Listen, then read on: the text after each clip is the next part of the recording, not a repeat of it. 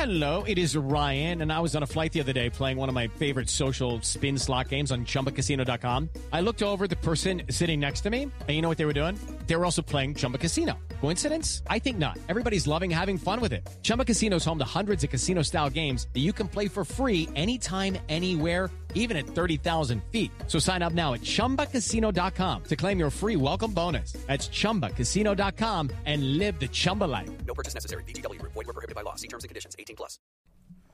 Hi, everyone, and welcome to episode 412 of the Professional Book Nerds podcast presented by Overdrive. This is Jill. Hello, Adam. How's it going? Good. How are you? It's American Library Association midwinter week. My- Indeed. My, brain is all over the place.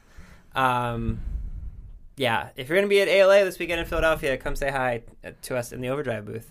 Well, Uh, not me. Sorry, the Royal Us, uh, the Overdrive Us. I will be there um, in booth 1519. And then if you're going to be at the Public Library Association conference in February, in the much more more fun, admittedly, Nashville, Yeah. uh, go say hi to Jill. I don't know the booth number. I don't either. I'm not going to that one, so I don't know. Um, if you're gonna pick, if you at this point, if you haven't decided, if you're gonna pick one, go to Nashville. Let's do a big party. We do. Um, that'll be fun. That's not what this episode is about. No, it's though. not. You want to talk about what we did for this? I. Yeah, it's so big. it's so it's so crazy. I mean, they're gonna see the name of the well, sure. Sure, that's fair. Um, we had to interview Lois Lowry. what? It was crazy. We got to talk to Lois Lowry for like an hour. I know. And then we just looked at each other afterwards. We were like, do we just go back? I, I don't know how to function after that. Do we just go work now? Yep, Pretend did. like we don't. We didn't just talk to Mm-hmm. to a legend. Mm-hmm. Um, Yep. she was so charming and delightful. She has a new book coming out, which we talk about at the beginning. Um, she was knitting and she was watching the impeachment trials. Yep. But she told us we had her full attention. Yep. Um, but yeah, she told us not only about her new book, but she told us about like the background information from The Giver and Number of the Stars, and so much more. I'm just like, there's a lot of stuff. I'm just leaving everything in that she said. Oh yeah.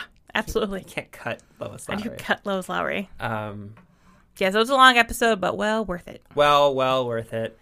Uh, I, I can't get over. There's parts in there where I think you say like we literally had chills while she was talking about it. Mm-hmm. Um, I was actually doing a library event last night at Nordonia Falls, which is a local library here in Northeast Ohio, and I told them the story of that book, um, and I got chills again about Oh it. yeah.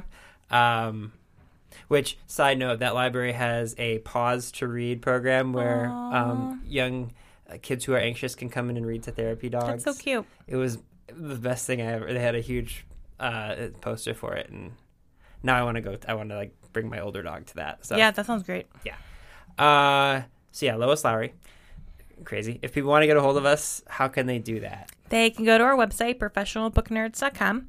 You can get all of our social links. We are on Twitter and Instagram at ProBookNerds, and you can email us at professionalbooknerds at overdrive.com. Yes, you can. And just because I've been good at doing this, I'm going to say it again. If you are doing our professional book nerds reading challenge, uh, be sure to like send us Instagram posts or tweets and use our hashtag PBNRead20. Uh, this is a good way to kind of let us follow along on your journey there. Oh, I will say Lois's book is about uh, her experiences during World War II. So you could probably use that as a fiction, nonfiction Oh, yeah. as Mhm, the mhm. nonfiction one for the same topic. You could probably do that. Um, I think that would work out pretty well for you. I think it would too. Yeah. There's actually like a lot of things from there that you could do. you know once what? you listen, once you listen to what the book is about, there are plenty of options. you could probably do her new book and Number of the Stars, fiction, You nonfiction. probably could. for the same thing. Be a little fun. Uh, okay, ALA Professional Book Nerd Reading Challenge, all of our stuff. Do we miss anything? I don't think so. I don't think so either. Unless you want to talk about the Spicy Oprah's Book Club thing. No, Okay, I didn't think so. We both have thoughts on that.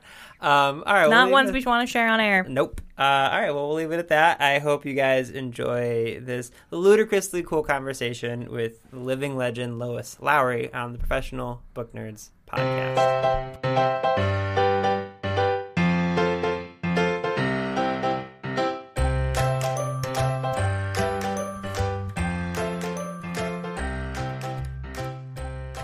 Hey everybody, it's Adam and Jill, and I can't believe I get to say these next words, but today we are joined by Lois Lowry, who is a true living legend and, simply put, one of the greatest writers in history. Lois is well known for her Newbery Award winning novels The Giver and Number the Stars, among her countless other wonderful books. Her stories are read and, in some cases, banned in schools around the world, and they've helped shape the people and readers that Jill and I have both become. Uh, she has a new book coming out this spring titled On the Horizon that we're sure is going to be a must read as well. Lois, it's an actual honor. Thank you for joining us today. Oh, thank you. I loved being described as a living legend. well, it's, I mean, it it's. It does make me feel very, very old. Well, I mean, the living legend part is true. We I, it is true. I can remember reading Number of the Stars and The Giver when I was in you know middle school and high school, and honestly thinking like whoever created these stories is exceptional, and that was a high school me thinking that. So I it's it's very true. I promise. um. So before we talk about those books, can you tell us a little bit about your new book on the horizon? Uh, yes. Uh, and I'll mention briefly another new book that I've just completed. On the horizon, though, is uh, it's hard to talk about it briefly. I'm going to try to try to make this brief, but it deals with my own life and something that has always interested me, which is the connections that we have to other people in the world. I was born in Honolulu, and I I was born in 1937, which incidentally does make me very old, as a living legend uh, is is supposed to be.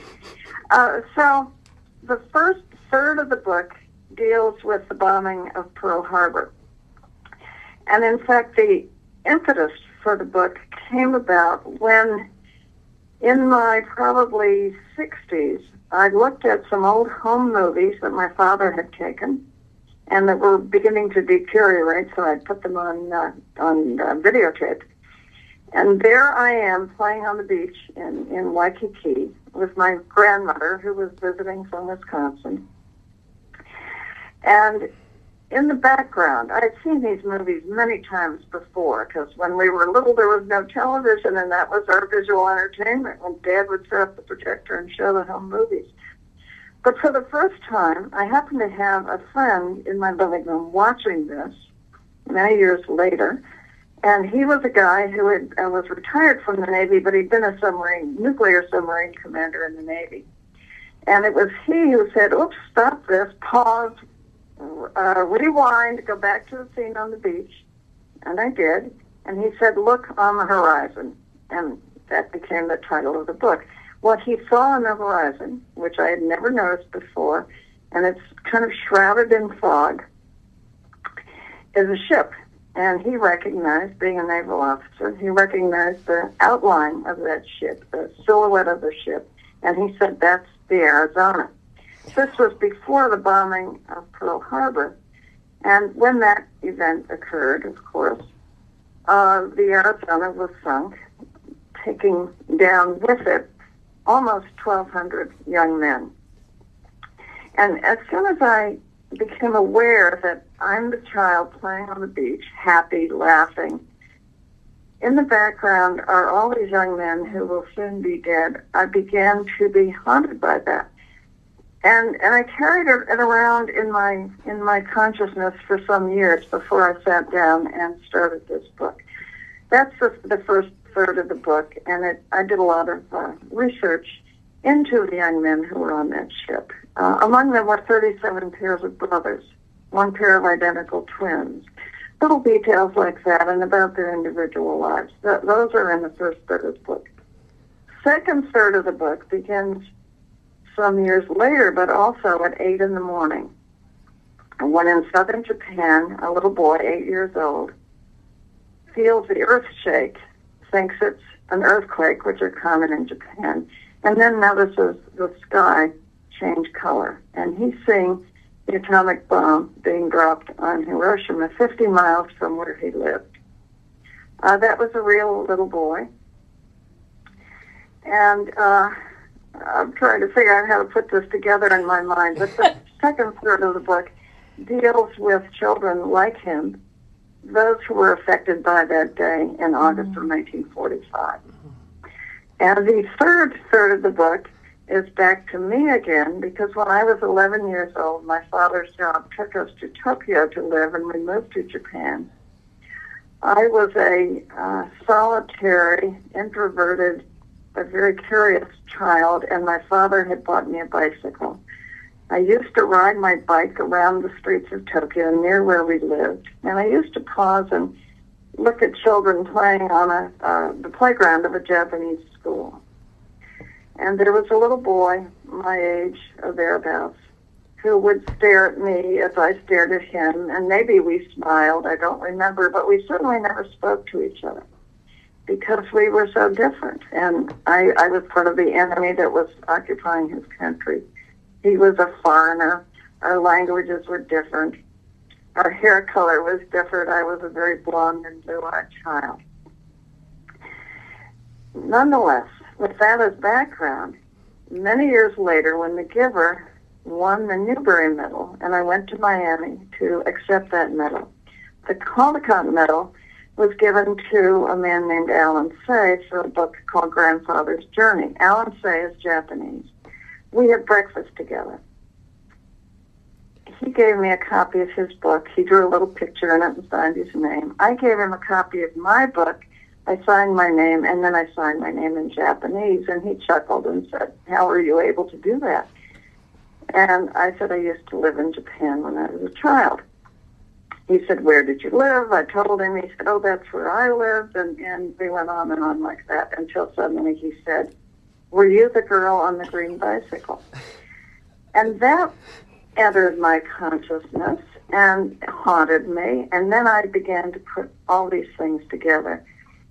Here were here was a friendship between me and Allen, and, and we've remained good friends. I saw him in August. He lives on the West Coast. I live in Maine. But I was out there and we had lunch together.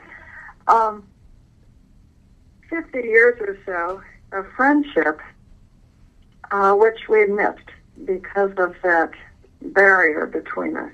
And so that becomes part of the uh, of the third section of the book. And I will add as well that the book is written in verse, something I've not done before, so that makes it very different from my zillions of previous books. So that's that. It's called On the Horizon. It will be out in uh, April uh, 2020. Uh, our, as you were telling the story of this book, both you can't see us, we're on the phone, but both of our mouths were agape. Just every aspect of that is fascinating and uh, incredible. I, I and, and you know what? I forgot to tell you one thing because there's so much that goes into it. But Allen Say was also the little boy who felt the earth shake. Uh, he lived in southern Japan in August of 1945. Oh my gosh, that there's so many connections. Actually, you went through a lot of things that we want to ask you about, and, and one of them is I saw in an older interview that you discussed a lot about how your your own memories have kind of helped shape the stories that you've written, and, and you talked about living in Tokyo, and I and I know I think I saw that kind of the structure and idea for uh, you know the giver was around how the Americanized community was that you lived in. But for Number of the Stars, that's another book that that actually came out of something a friend of yours told you, correct? That's right. I have a very close friend. Sadly, she has now died. Uh, but her name was Annalisa, and she lived in this country, but she had a charming accent because she'd been born and had grown up in Copenhagen, in Denmark. And we took a trip together, Annalisa and I, once when we were, gosh, I don't know, in our 60s, I suppose.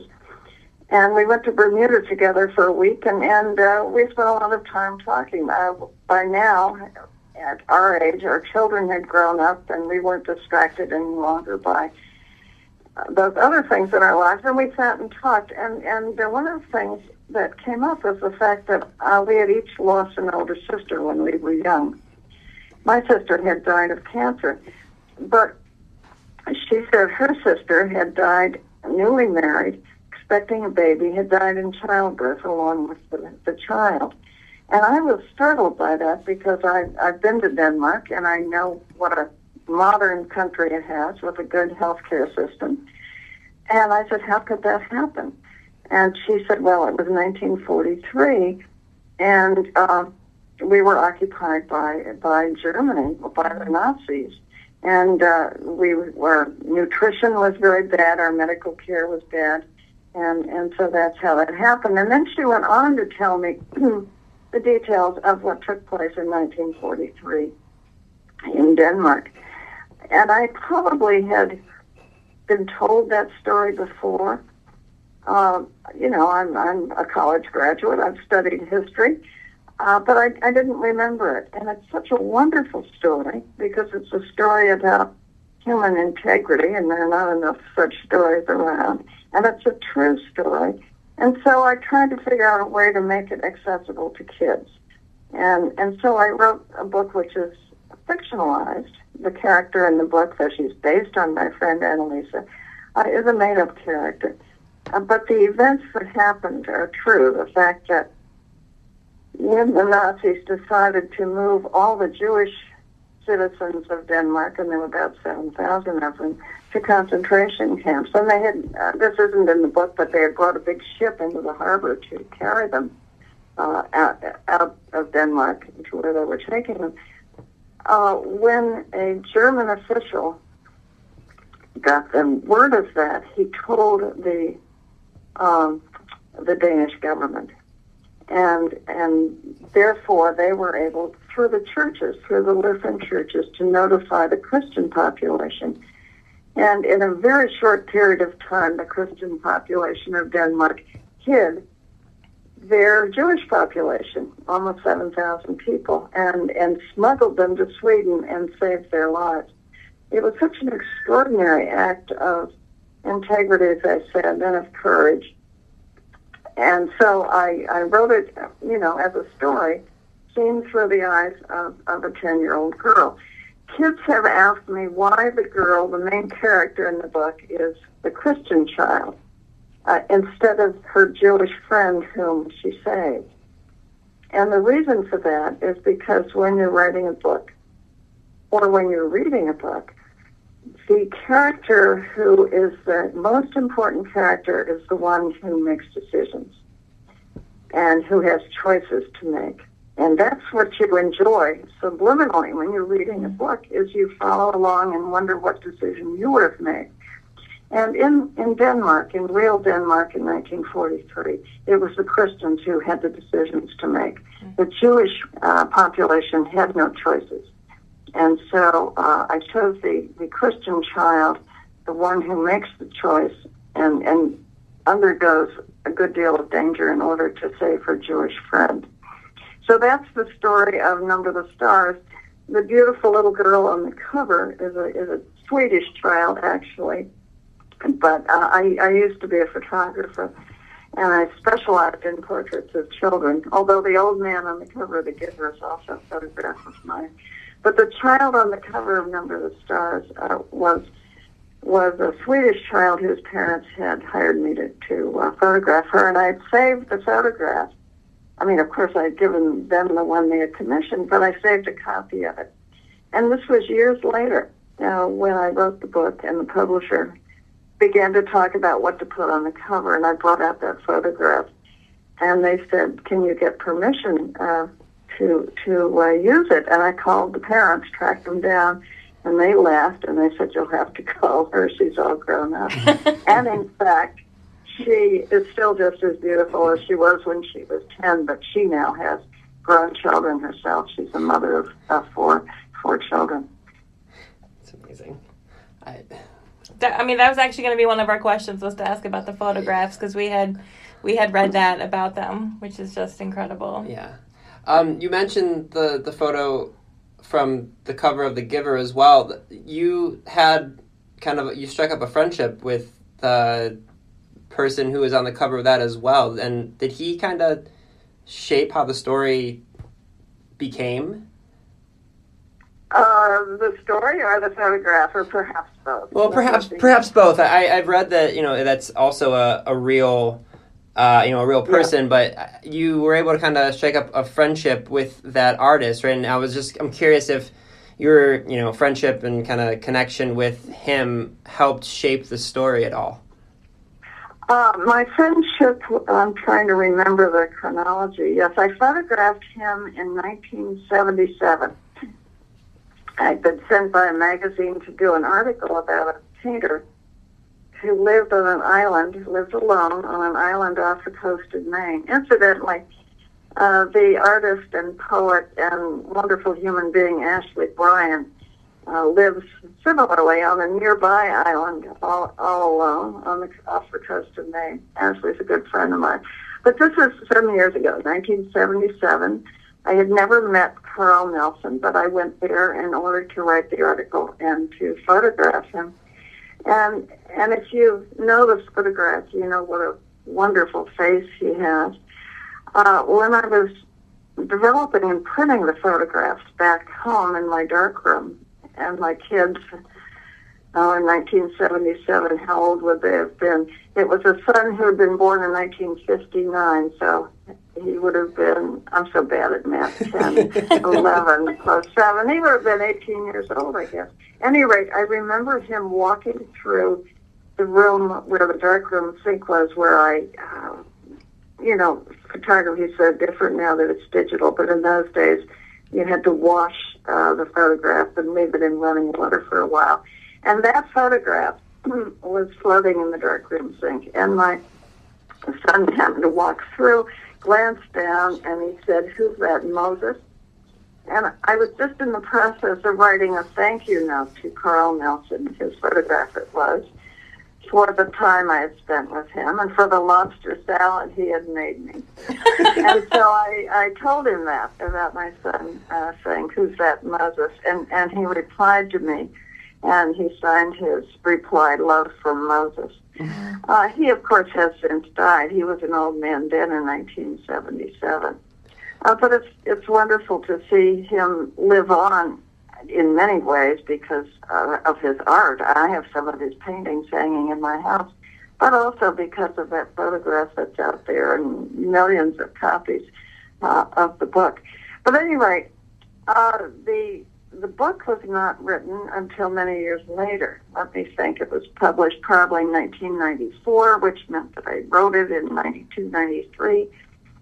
And uh, it, it reflected, the beginning of the book reflected, I think, an interest I've always had in, in one of two topics.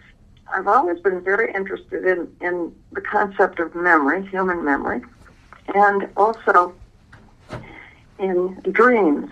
And I think the reason for those two interests of mine is because they're two things that are absolutely individual. Nobody else in the world has the same dreams you do and nobody else has the same memories. Even if you have an identical mm-hmm. twin and you attended the same birthday party when you were five, your twin's memories of that event will be different from yours. So I actually have written a book, a book called Gossamer, which deals with dreams. But The Giver is the one that deals with human memory. And my interest in that was uh, enhanced by the fact that my father at the time was getting old, and he died at 92. And although he didn't have Alzheimer's, but his memories were beginning to slip away uh, the way they do. I mean, I'm 82, and I can feel it already. Uh, I remember my childhood and my past, but don't ask me where I had lunch yesterday because it'll take me a little while to, to, to recall that. But at any rate, I was visiting my father. He was living in an assisted living place in Virginia, and I would fly down about every six weeks to see him and my mother, who was in a nursing home because her health was failing. And um, it was on one particular visit when I began to be newly aware of, of my father's losses of, of certain memories. And I, I was newly aware of that because my brother and I had created a, an album of sorts of old photographs uh, that was in my father's room. And I would sit with him when I visited, and we would go through that, and there would be places I'd lived. There's a photograph of, of uh, me with my nursemaid in Hawaii in 1939. Uh, and, and he would light up and, and remember. Uh, he had funny memories of that particular nursemaid. But anyway, in the course of this particular day, leafing through that album, there was a picture of me with my sister when we were small children. And he stopped for a moment and, and looked at that. And then he said, There you are with your sister. And he said, I can't remember what her name is. And I told him her name, Helen. Uh, I said she was named for her grandmother. And uh, and then he looked puzzled and, and he said, Whatever happened to her? And I had to tell him about her death, the death of his first child, surely the most profoundly saddening memory of his life, but it was gone. And um, when I was driving back to the airport after that visit, I began to think about that. And and of course, when writers start thinking, "What if this? What if that?" stories begin to take shape. And what I was thinking was, what if there were a way we could manipulate human memory so that we wouldn't have to remember any of the sad or frightening things that had happened to us? Um, and therefore, we would be happier and more comfortable. Uh, would that be a good thing? And of course, it would not. Uh, well, that's the conclusion I came to. But that was really the start of, of the book, uh, The Giver. Uh, I will add that, let's see, if that was 1992, in 1995, I lost a child and my son was killed in the military. And so I've been without my older son for many years now. but uh, and and uh, I'm saddened by the memory of his loss. But much more than that, I'm my life is enhanced by the memory of his his life, uh, and what a wonderful kid he was. And and uh, so it's just further confirmation of, about the what the giver tries to tell you, which is that we're made up of of both the sad and happy things that happen to us uh, and and that to to lose, to to shun, to put away those memories that make us uncomfortable, uh, that would be to make us less than human. So that was the beginning of The Giver, and uh, and a little bit about Carl Gustav Nelson. And I will tell you that quite recently, within the past year, I got an email from a young woman who was doing an article about a very elderly woman in her late 90s out in Santa Barbara, California, a painter. And uh, that woman had suddenly been shown or had come across a copy of The Giver and had known Carl Nelson when they were both young in New York. And, and uh, I ended up talking on the phone to this very elderly woman uh, shortly before she died uh, about her memories of Carl. I, I think secretly there was a romance. She didn't say that, but uh, that's my guess. so life comes full circle. I'm curious when you wrote The Giver. So I read it when I was in middle school, and it would have just come out. So it was a fairly new book. Um, and of course, you know, even now there are conversations about the end and, and what people think actually happens. You sort of leave it open ended. Did you know at the time that you were that there was more to the story and that there would be other books that came after The Giver? Um, was that planned at all? No, uh, that was not uh, at all in my in my mind. Uh, I viewed it as an optimistic, though ambiguous ending. I, I kind of liked the mystery of it. Uh, I, I thought kids would enjoy creating their own scenario of what happened. And, and indeed, perhaps half of the kids who read the book did enjoy that, and the other half were very angry and, and wrote to me uh, wanting to know exactly what happened to him. Uh, but that was not the reason that I later wrote the other books.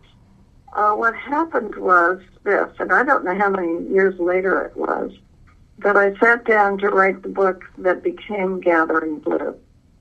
And I had written many books after The Giver and before Gathering Blue, but I sat down to write a new book, and I started it the way I always start a new book, I think.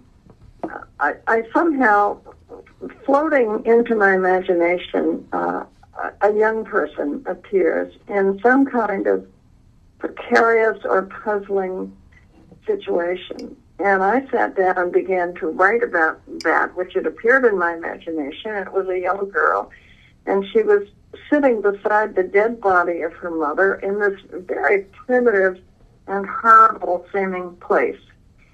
And as I continued writing, uh, I, I, I began to create the place in my mind uh, and, and to add to it. And I, I began to perceive of it as perhaps almost a prehistoric place.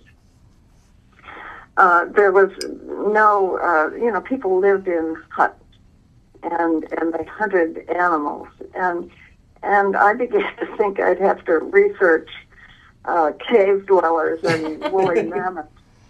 But as I continued on with the creation of that village, the place where the girl lived, I began to perceive that it could be connected to the giver. Hmm. And uh, later, after, well, let me let me go back and explain that. I introduced that connection at the very end of the book uh, when there's mention of a boy in another village far away, and he has blue eyes. And I think when I first wrote it, I mentioned his name. Someone has traveled to this other place, has returned, and says to the girl, I met this boy there. His name is Jonas. The editor asked me to take the name out so that people wouldn't have to make that connection uh, but they could if they wanted to just from the description, and that's what happened. Kids did make that connection. Uh, one of the questions that's been raised since the publication of that book and that connection having been made, and then the two subsequent books as well, how is it possible for the for in the first book is this very highly sophisticated, technologically sophisticated uh, place where the boy lives. How is it possible for that to exist at the same time as the very primitive place where the girl Kira lives in the in the second book? And at first, I would say to myself, and perhaps I said it to to readers who asked me the question in letters, maybe it's not possible that you have to, I would explain to them the concept of suspension of disbelief. You just have to believe that it's possible. But then an interesting thing happened. I have a cousin whose daughter uh, is in the Foreign Service and and was at that time in the embassy in Pakistan. And actually, I'm forgetting what city the embassy of Pakistan is in, but that's where my cousin's daughter, whose name is Betsy, was was living and working. And at the same time, I had begun through some organization to send money each month to a woman in Afghanistan who uh, was a widow with, uh, I think I recall, three children, all sons, and I sent money each month so that her sons could go to school. Uh, and she lived in a hut with no electricity and no plumbing. Now, if you look at a map, you will see that Pakistan and Afghanistan are close enough together that although it would be very difficult, a person could with difficulty walk from one place to the other. And and walk from the place where my my cousin's daughter Betsy sent emails home with photographs uh, and and you know was able to do that because of technology. And yet, in this other place uh, lived this this woman to whom I sent money each month. So that kind of answers that question. Mm-hmm. I did not at the uh, upon the, the publication of Gathering Blue anticipate two more books. but um, I think I began to have the same kind of curiosity that readers did. And so, again, several years later, I wrote the third. again, starting out with a young adolescent, in this case a boy, who, as in the two previous books, has a uh, uh, magical, in a way, capacity. In the first book, Jonas, said that he has the capacity to see beyond. In the second book, the girl, Kira, has a, a magical skill with her hands that enables her through embroidery to to create visions of the future. And in the third book, the boy, let me think what his name is, Matty. No, he's is he? Yeah, he's the third book. Mm-hmm. Yeah, it's Matty. Dawson Fink. He was a character in the second book, and now he's older, and he has the uh, the magical capacity to to heal. Uh, and so then, eventually, I decided again, uh, because of the mail that I got, uh, to bring all those characters together to let the readers know what became of each of them. And so I had to create a, a, a fourth young adolescent character, and I decided, and this would answer many questions, to make it the baby of the first book, Gabriel. So he's the he's the teenager in the fourth book, and I thought that he would be the main character. However, when I began writing, I began with him, and I began with him living with Jonas, who's now a grown man, and beginning to ask questions about his own past. Uh, every book protagonist has something they need to discover, something they need to find. And so that was going to be the fourth book. Gabe's perhaps returning to the place he'd come from. But in the in the scene that I was writing, uh, when he's asking Jonas, and Jonas is telling him a little bit about his own past, uh, Gabe asks, "What about my mother? Didn't she want me?"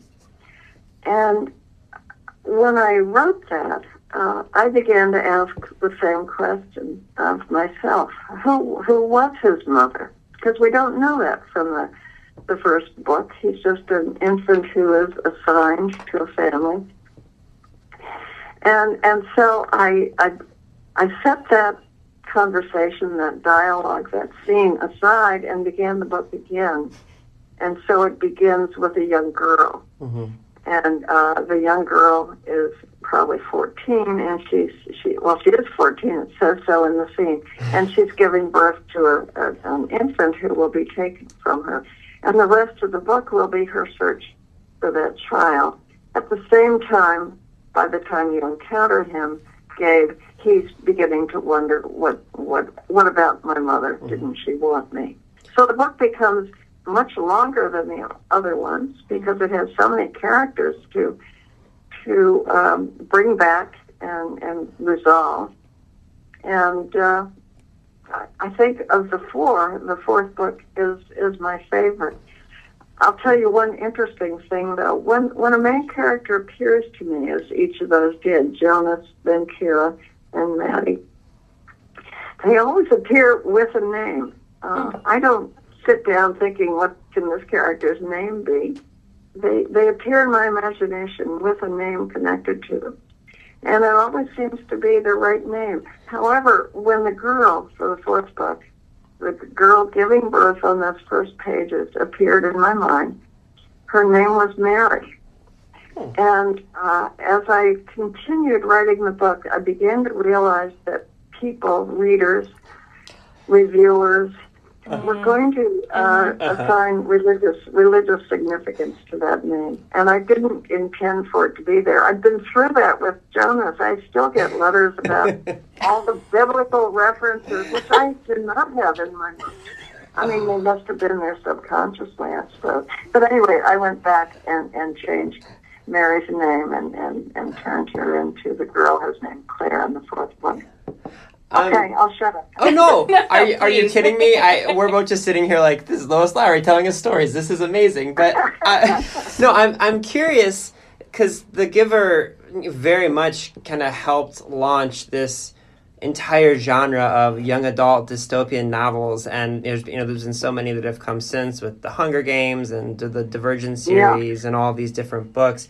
I'm curious to get your thoughts as someone who helped sort of set the groundwork for this genre that's, that's still popular today. What is it that you think readers, be they young adults or adults or you know anyone in between, why do you think they've grabbed on to this particular type of story?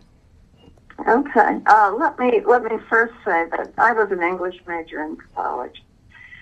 I went to Brown when I was 17 years old, and uh, I took the requisite English courses. And among the books I read then were some of the classic dystopian novels, uh, 1984, uh, Brave New World, uh, all the ones we, we know so well. Mm-hmm. Uh, they that kind of reading was not among my favorite. I've never been a reader of, of uh, science fiction or fantasy.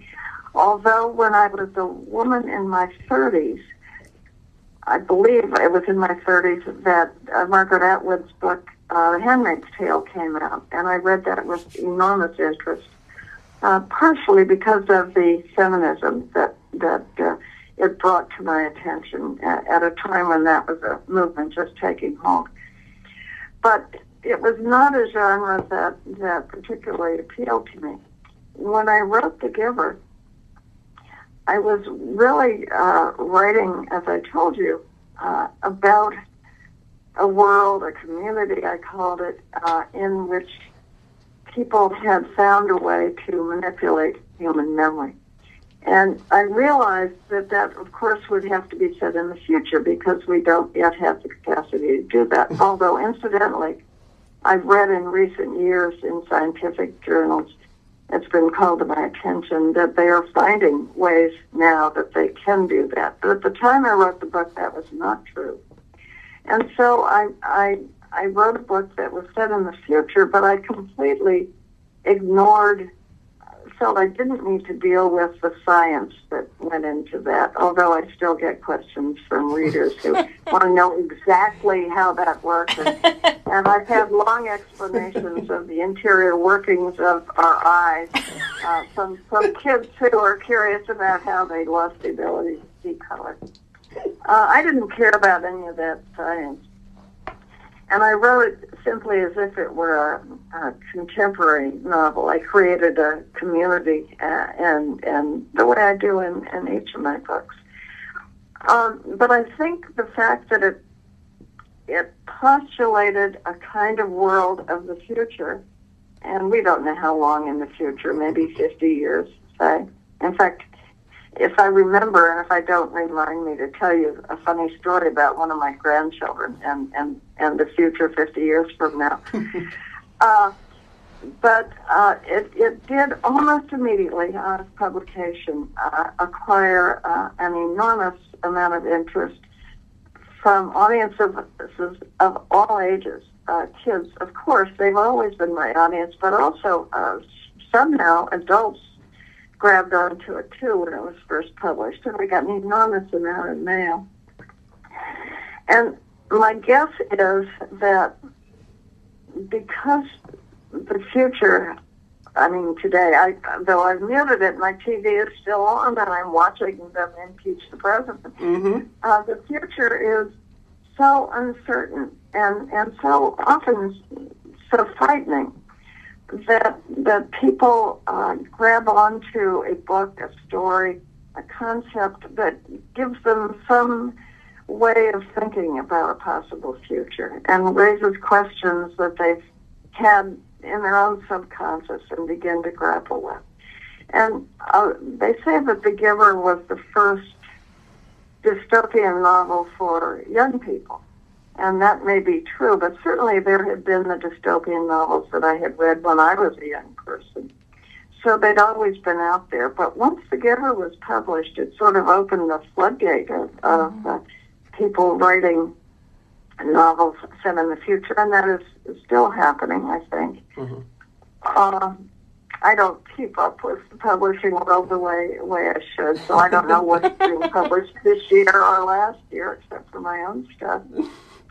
Uh, but I think that's that's why the interest continues because we so don't know what's going to happen in the future. When I was a kid, say 17, when I was a teenager, uh, I didn't question the future. It seemed pretty cut and dried to me. I mean, I was a kid in the uh, Eisenhower administration. Everything was pretty ordinary.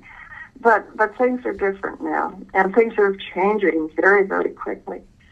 Um, okay, and that brings me to my grandson. I Yes. told you to remind me, but I remembered my own self. Uh, when The Giver was being made into a movie, I did not have anything to do with the writing of the script, but the director, Philip Noyce, who's a man I liked immensely, uh, he, he emailed me frequently with little questions. And one question was, uh, what should uh, he? They, the movie was made in South Africa, so he emailed me from Cape Town where they were designing the set, and he said, "What should the boys' bedroom look like?" And I wrote back and said it should be very stark. You know, there'd be functional things, a bed, a desk, uh, someplace to put his clothing. But there wouldn't be anything decorative. If you want something on the wall, it certainly wouldn't be anything uh, in the realm of art. Uh, but it might he might have on his bedroom wall something from uh, from his school. Uh, for example, the periodic table of elements. And in fact, later they let me go to, to uh, Cape Town for a week and watch while they were filming, and there in the boy's bedroom was the periodic table of elements on his wall. Uh, but when I mentioned that to my grandson Reese, and Reese is now, yesterday was his birthday, he's 19, he's in college. At the time the film was being made, which was what, it's now 2019, I think the film was made in 2014. So five years ago, he would have been 14 years old. I think I got all that math I correct. think so, yeah. Yeah, that sounds right. Yeah. I, I mentioned that uh, back and forth with the director to Reese uh, uh, about the periodic table of elements, and he said, "What year is this book taking place? Is it about 50 years from now?" And I said, "Yeah, maybe 50 years." And he rolled his eyes and he said, "Well, there'll be a lot of new elements discovered." And he said, "And also, helium won't exist anymore." Well, I don't know if that's true, but Reese is a very smart kid, and if he said it, it probably is true. So, although the periodic table of elements is on Jonas's bedroom wall, it it uh, it probably is inaccurate for his his uh, times. That is hilarious. Um, since you uh, you mentioned you know you have grandchildren, I'm curious if they have. I mean, because we both read your books in school and, Mm-hmm. and sort of studied them. I'm I'm wondering if your grandkids read your books in school and sort of how that worked and what that was Yeah. like. Well, my my oldest grandson is uh, 36. It's hard to believe that now. I mean, not for you, but for me, time has gone so quickly. And uh, when he was probably 14, and again, I'd have to do the math, but he was having to read The Giver in school. He had read it. Um, my grandkids were pretty good about reading the books that I wrote, uh, and my kids as well. And often those books have been dedicated to them.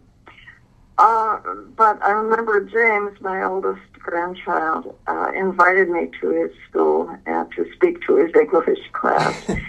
uh, and in fact, much earlier than that, uh, when he was in first grade, oh, I, now I'm remembering another funny grandchild story.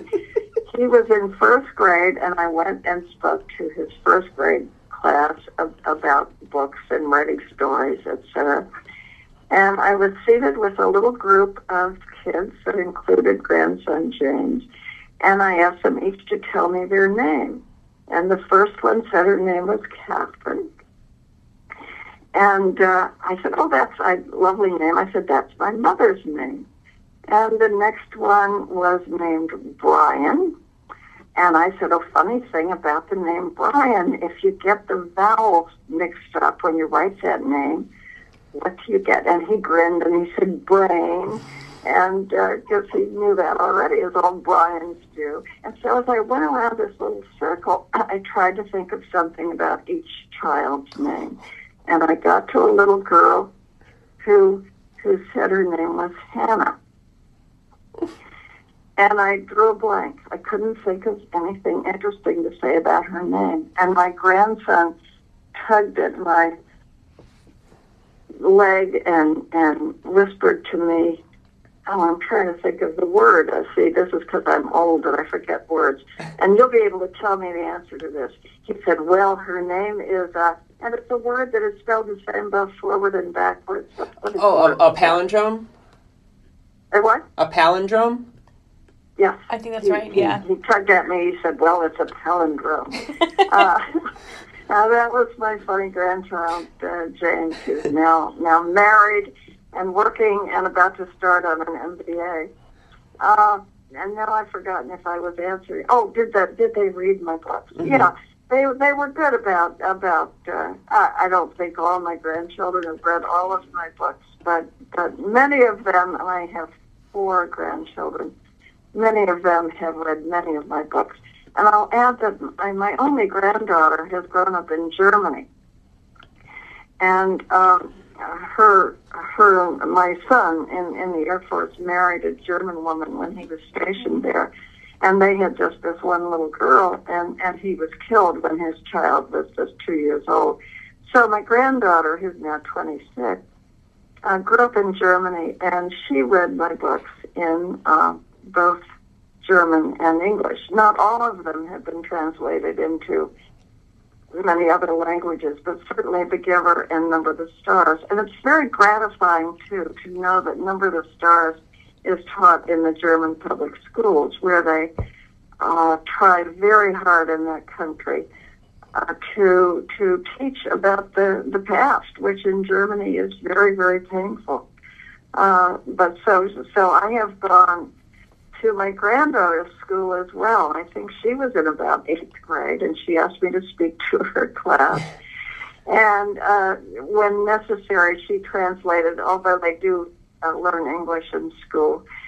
Um, oh, I, I had thought of something funny. Oh, I know what it was, yes. Okay, this is funny. I think this is funny. When I was leaving that day, her English teacher thanked me for uh, being there. And uh, my granddaughter was walking me to the door of the school, and she rolled her eyes and said to me, "Did you hear what Mrs. So and So said?" Meaning the English teacher, of course, I was a librarian. And I said, "Well, she thanked me for coming." And my granddaughter said, "She thanked you for your visit." Substituting W for V, the way they often do in Germany. And so many years later, um, I wrote a book called The Willoughbys, in which the same thing happens. The character, one of the characters, uh, substitutes a W for a V because he's, uh, well, I won't bore you with the plot.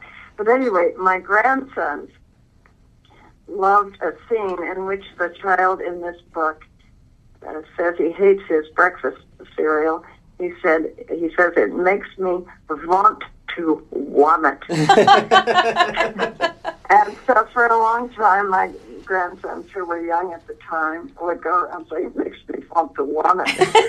um, and that brings me to the other book that I have just finished writing and which will be published sometime within the next year, which is a sequel uh, to the Willoughbys. It will be the Willoughbys Return. Aww. Man, I I was actually I'm la- we're laughing because you're telling us that you know in your older age you're like forgetting things and here you are like you're literally tying everything together perfectly. I just the Lois, you've been so gracious with your time. Th honestly, I feel like the two of us could listen to you tell stories all day, but Pretty much. seriously, thank you so much for oh, joining Oh, us. you. This was This wonderful. fun for me. Yeah.